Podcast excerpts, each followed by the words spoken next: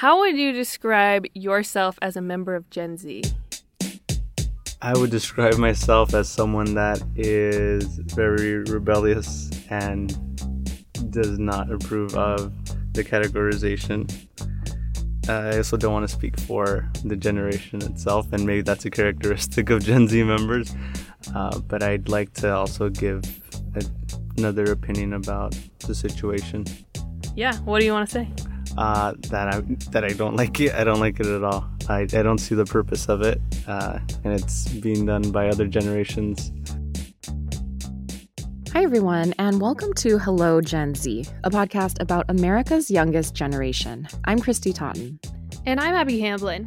That was Panchito Martinez, and he has a point. It may seem obvious, but not all members of Gen Z love the name Gen Z, or what's being said about them, or even the idea of being lumped in with so many other people in the first place. I'm a millennial, and I certainly don't love all the things that Gen X and baby boomers have had to say about my generation. Yeah, we know what it's like to be characterized by someone else. So on this podcast, we're handing over the mic to Generation Z to explain themselves and explain what makes Gen Z Gen Z, even if they disagree about it. This episode is about identity and belonging. Young people have always felt the push and pull of wanting to fit in, but also to stand out. And that's true of Gen Z. But their coming of age story is a lot different than what we saw with previous generations. So I probably spend like four hours a day on Instagram. Just like, I can't help it. It's so addicting. Instagram's the best. Gen Z spends more than seven hours on screens each day, and that doesn't include schoolwork. Pew Research found that 95% of teens have access to a smartphone, and 45% say they're almost constantly online. All that screen time has literally changed what it means to be a teenager. A 2017 study in the journal Child Development found that teens today are way less likely to drink or go on dates or get driver's licenses. That study points to increased internet use as a possible reason for this. Olivia Seltzer is a 16 year old from Santa Barbara, California, who started a daily newsletter by and for Gen Z called The Cramm. Here's why she says her generation spends so much time online. If I like went through and counted all of my close friends, I would say like 90% of them live thousands of miles away from me. Like 90% of them I met either through an online program or through just generally social media and connecting as like other youth activists. And they live far, far away from me. And I hope that I'll be able to meet them all someday, but I might not. But that doesn't matter because we're still able to have like very engaging conversations about what's going on around in the world. And I think that that really speaks to Gen Z we social media is our medium for for change making for for our social lives like for so many aspects of for even like for informing ourselves. So many people now inform themselves and get their information through social media which obviously that has its cons but it also it has a lot of pros as well because i know a lot of people who've been really activated by things that they have read on social media. So i think that the fact that it just it's this window into so much of the world that's not available to us otherwise i think that that is a really major factor in why we spend so much time on social media Gen Z say they often find more fulfilling connections online than they do even in person. If you go to their social media profiles, you can find a curated expression of who they are, whether it's the causes they support or how they identify by race, gender, or otherwise. One of the key things that sets Gen Z apart from other generations is how familiar they are with gender neutral pronouns and how often they use pronouns when introducing themselves. You see this in person and also on their social media profiles, whether it's she, her, hers, he, him, his, they, them, theirs, and there are others too. They encouraged us to talk about it on this podcast. Here's Nina Salome. I noticed that a lot of older people are like extremely uncomfortable when people go around and say their pronouns and that's something Gen Z kind of normalizes, and it, it should be normalized in my opinion. We can all work together. You just have to like get over the stereotypes you have of young people, like, oh, they're just gonna be on their phones. Oh, they're politically correct. We don't want that. Like, we will work with you, and maybe we'll get offended at some things you say, but all you have to do is like learn from that. One out of three members of Gen Z say they know someone who uses gender neutral pronouns. One out of four millennials say the same thing, but in older generations, it's far less common. We talked to a 19 year old who's trans who goes by the name M, like the letter M. They use the pronouns they, them, theirs. Yeah, so first I'm going to start off by just describing what pronouns are and what place they have like in our society. Um, so pronouns are a way that you refer to a person outside of using their name. Um, and usually it's in the third person, it's or when someone is not there. Um, it's also very indicative of gender. Um, so, for example, Abby, what are your pronouns? She, her, hers. Great. So you are holding paper right now, and if you were to drop the paper, we would say, "Oh, Abby dropped her paper." Um, so we these things come naturally, um, and then so my pronouns are they them. So if I were to drop my phone, it'd be like, "Oh, M dropped their phone." Um, there are pl- plenty of other pronouns, um, but specifically ones that has been around forever that people doubt and uh, aren't really as educated on is they them. Um, it's a gender neutral option. It's actually been around since Shakespeare. Um, he utilized that pronoun to refer to other people. We also do it without realizing. So if someone is on the phone and like you see that someone else is on the phone, like, oh, who is that? What do they want? So it comes naturally, but people don't really think about it. They say they feel genderless because their clothing and appearance are fluid. I just do what I do, and I kind of just feel like a genderless amorphous blob floating through the universe. Um, so like the, for me, like it's non-binary and like the like ability to not be associated with gender at all. M is very encouraging to people who are new to this idea and says it's okay to get it wrong as long as you're trying realistically no one's ever done learning. So reassuring them that like it's okay that this is like not something you're super good with. Like there's a lot of things that i'm not good with. And like trans people mess up each other's pronouns occasionally um so that also helps them. But just dispelling myths and rumors and like really assisting them in that is what i've been you know using more with older generations so you see Gen Z sharing pronouns on social media and in person when they introduce themselves, and gender neutral pronouns in general are catching on elsewhere too. California now allows people who are applying for ID cards and driver's licenses to mark non binary instead of male or female. M uses their social media profiles to educate and discuss gender and identity like many members of Gen Z do. This generation puts it all out there on social media, for better or for worse.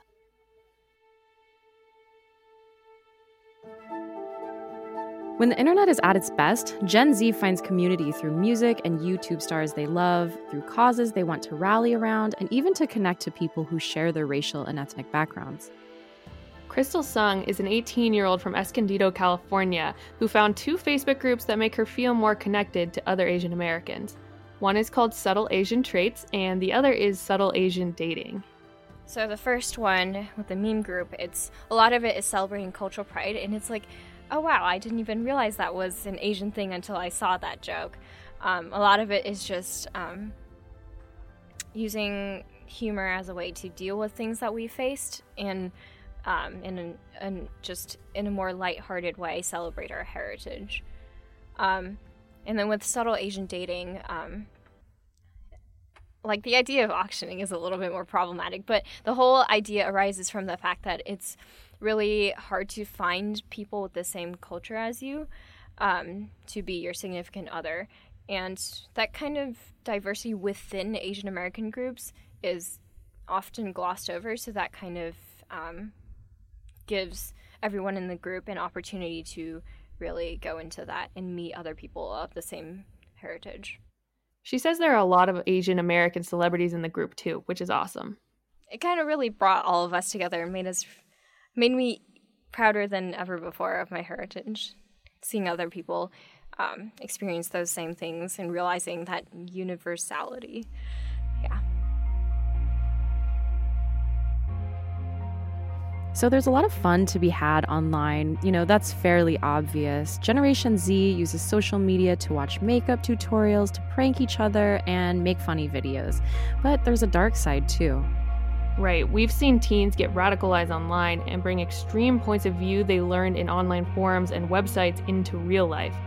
Nina Salome has seen some of her own classmates make racist jokes online, and she wasn't the only person who told us that. They spend all this time on like 4chan, Reddit, because like they find it edgy, they find it funny, it's really rough because I have like people I think of friends and they're like, look at this racist meme. And I'm like, oh, never mind. And it's like, you wouldn't find it funny unless you had that implicit bias. Because if someone showed you a joke with no like, not, not like that didn't make any sense, you wouldn't laugh at it. So when people laugh at things that are making racist jokes, and obviously they have some sort of like belief in that. So.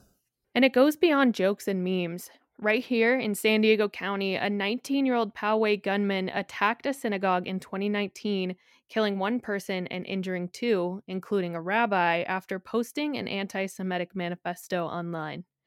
Emily Johnson, who campaigned to be the mayor of Poway at age 20 in 2018, remembers how it affected her community. It was definitely hard.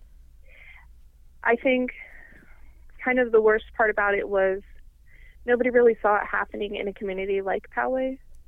And that's everybody says that where they never think it'll happen to them.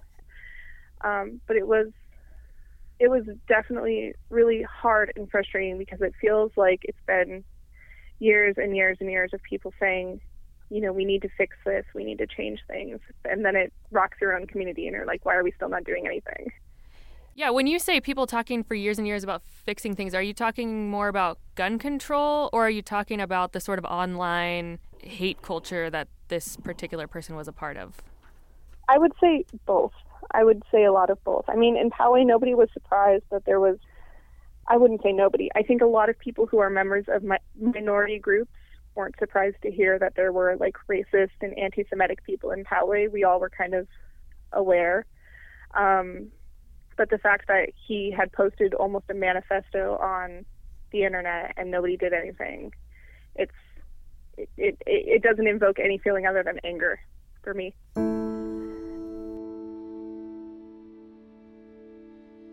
Researchers are watching closely to see what effects social media have on mental health, especially for young people who are on it all the time.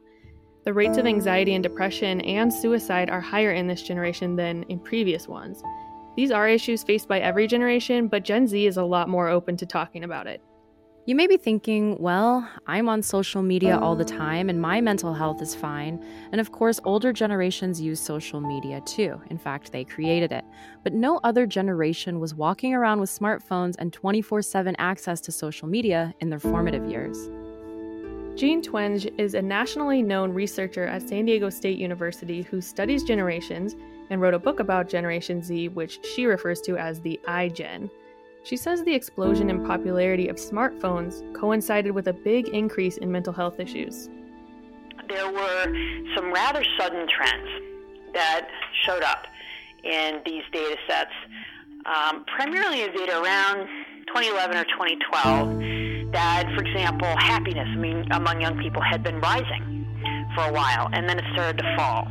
Um, symptoms of depression, at least in this in this data set, fairly constant since the early 90s or so. Then suddenly started to rise. Self-esteem, which had been on the rise, started to fall. So there were all these kind of sudden changes that really pointed toward this is a new generation. And the expectations started to fall, optimism fell by the wayside. It was the most sudden shift I had ever seen. Compared to previous generations, psychological well being has decreased when it comes to factors like self esteem and life satisfaction.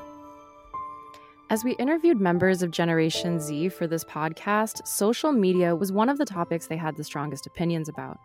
Actually, a few told us they had either taken a step back or they were considering limiting their social media use for mental health reasons. Yeah, they go back and forth between appreciating it as a tool to communicate information and feeling overwhelmed by it. Gael Aitor is a host of a popular podcast called Teenager Therapy, which many members of Gen Z say helps them feel less alone. I think when you are when you feel like you're part of a community, that's when the internet and being connected helps. If you're involved like our followers, you know, many of them feel like they're part of our community and they are. They're, you know, they're we consider them our friends because they know so much about us. That's, you know, that's what makes a friend and they feel like they're part of something, part of a movement, part of a campaign, part of a story. And that's when you really when the internet really helps you feel connected and when it helps you feel distant and alone, is when you're not part of something and you see like you go on TikTok and you see these friend groups having fun and having you know um, the time of their life as teenagers and experiencing dreams and you know just living their best life that's what makes you feel alone and you compare yourself like well what do i have? What am i involved in? Who are my friends? So the way the the line between that is just how you involve how involved you are in the internet i guess what you feel like you're a part of if you find something you like community whatever it might be if you find your niche whether that be a band an you know an art um and you involve yourself in that that's when you'll feel connected so there's the pressure of sharing who you are and being authentic and connecting with others, but there's also the heaviness of so much information and feeling like you have to do something to get involved. There's so many organizations and causes for Gen Z to get involved with. A quick search of the word youth on Instagram, and you'll find all kinds of highly organized, beautifully designed, well informed organizations by and for Gen Z where they find a common purpose.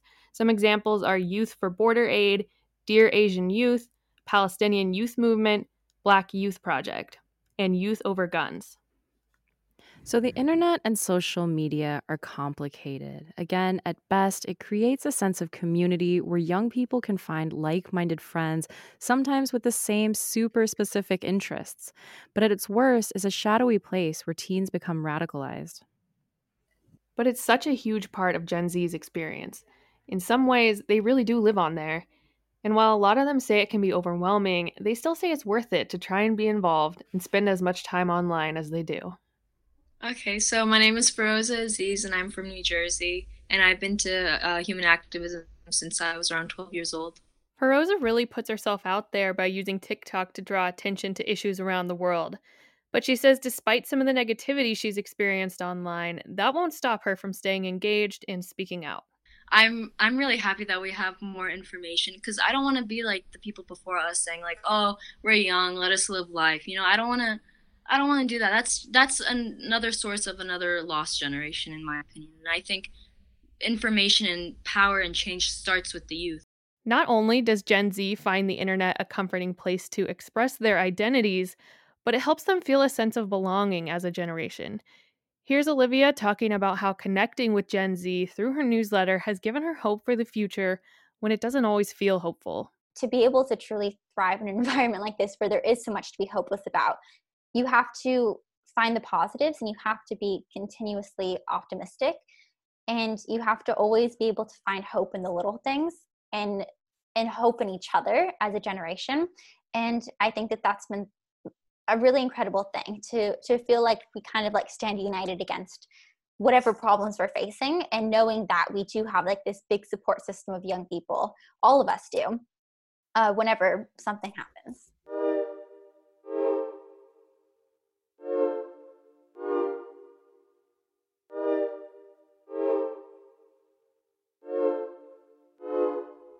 Hello, Gen Z is a part of the UT Podcast Network. It's a mini series with new episodes dropping each Thursday. If you like this episode, please share with family, friends, educators, coaches, whoever needs to say hello to Gen Z. And please rate us in your favorite listening app. We'd love to see your reviews. For more on Generation Z, please go to uniontrib.com slash hello Gen Z. We have all of our episodes there, as well as commentaries from members of Gen Z on subjects like politics and identity. Matthew T. Hall is our project editor, and Beto Alvarez is our creative director. I, Abby Hamblin, and Christy Totten wrote, produced, and edited this episode. Thanks for listening.